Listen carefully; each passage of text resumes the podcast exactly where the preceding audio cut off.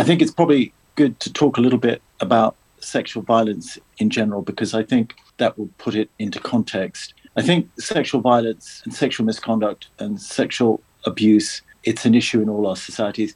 And I think it will continue to be an issue until you address or until we address society's underlying issues which include equality. It includes power differentials. It includes involving women in decision making includes giving socio-economic opportunities to women and therefore, I think, given the, the fact that it's endemic in our societies, it's expectable that from time to time we're going to have cases in the UN. That's very unfortunate because not only does it break down the trust between us and those we serve, but it also it has absolutely no place within the United Nations. I think in a lot of the environments in which we work, whether that's war, whether that's humanitarian, or even development, we're dealing with vulnerable people, vulnerable groups. And I think that leaves them more vulnerable to these kinds of crimes. We're working very, very hard within the United Nations to eradicate sexual exploitation and abuse from within our ranks. I think a lot has been done over the last five to six years in this respect, but we are by no means where we need to be in terms of eradicating it from within our ranks. Okay, so let's just talk about what the United Nations and its member states are doing to hold perpetrators accountable. How do you also overcome cultural differences on what might constitute inappropriate attitudes to women and girls, let alone sexual and gender based violence? I mean, these are so difficult. What is it that you're doing as the Special Coordinator on improving the UN's response to sexual exploitation and abuse? I think a lot has been done over the last five to six years in this area in terms of developing a framework, in terms of policies, processes, awareness, training. And I think member states and the UN have done a lot. In terms of accountability, I don't think we've done enough. I don't think we've done nearly enough, meaning the collective we, member states and the United Nations. I think the prosecution of crimes involving sexual violence is not where it needs to be in any country in the world. And in terms of how the UN deals with this, I don't think we're where we need to be in terms of holding people accountable. I think first and foremost, we have an accountability to the victims. It should never have happened. Their lives are never going to be the same again. And primary accountability is to the victims to ensure they get the necessary support they need, whether that's psychosocial or medical support or whether that's legal judicial support or indeed support to try and help them put their lives back together and to support any children that may result from sexual exploitation and abuse. Can you just also explain how you overcome cultural differences on what might constitute inappropriate attitudes to women and girls?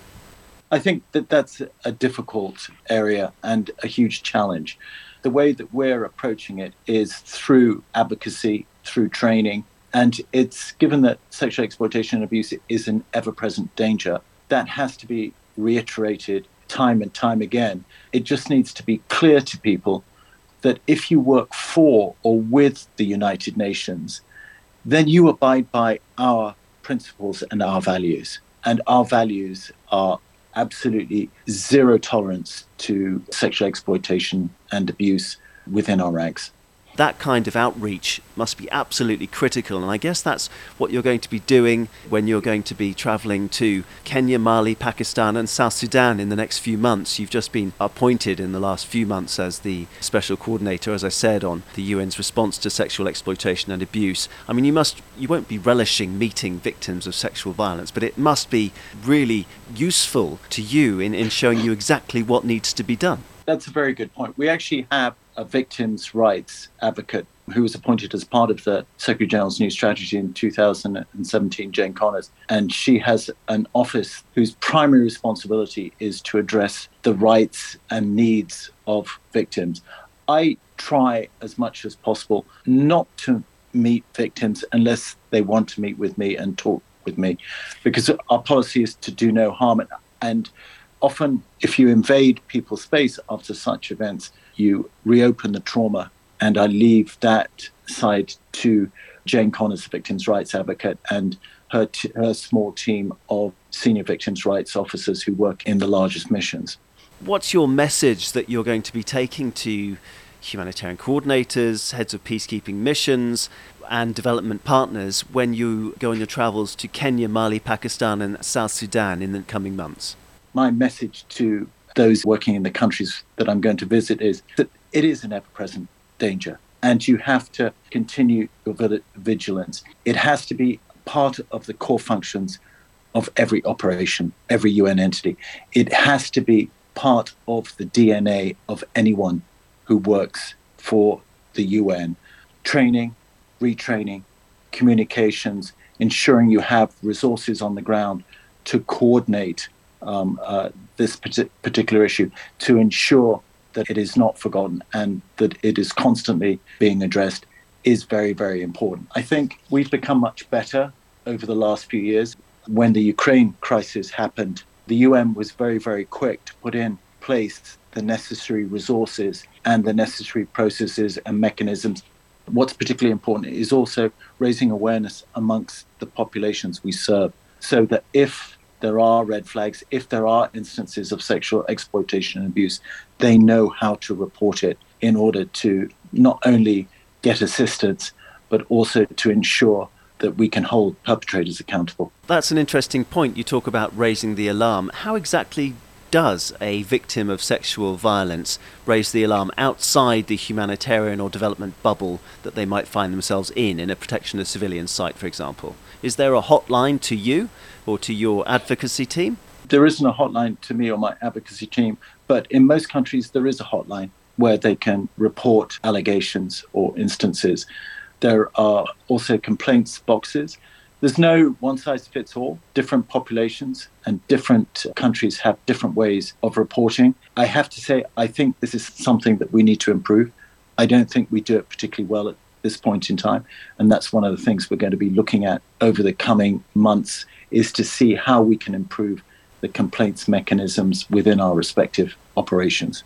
Finally, just taking maybe a few country situations, you spoke about Ukraine and putting in steps there to protect women and girls. Let's have a look then also at South Sudan because the Malakal protection of civilian mm. site was in the news recently. There was an investigation after long standing claims of sexual abuse and exploitation.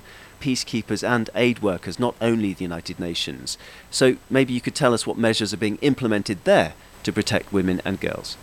Thank you. Some of the measures I've mentioned are also applicable in South Sudan in terms of training, advocacy, communicating our values, complaints mechanisms and the like. Probably what's important is to note is that there is no silver bullet, there is no magic wand.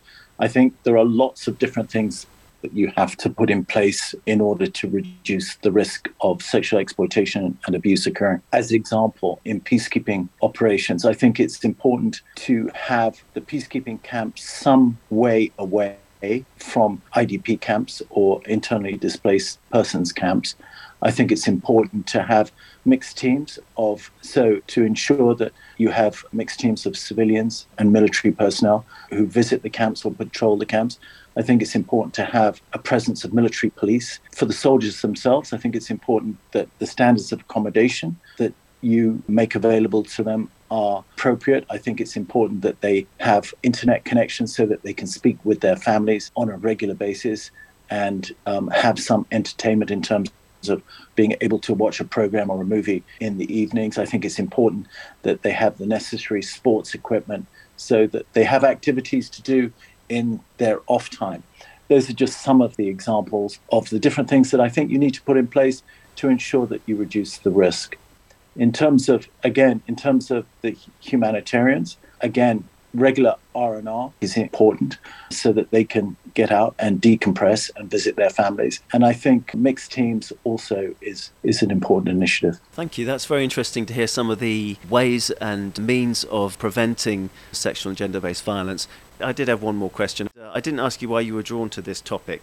I had a previous boss who didn't like attending the meetings on this particular issue. So he used to send me, and I contributed ideas during those meetings. And then I was seconded onto the Secretary General's high level task force when he first came into office in 2017 to help develop the new strategy. It's something that has absolutely no place in our societies or the UN. And it's a space I think I can do some good.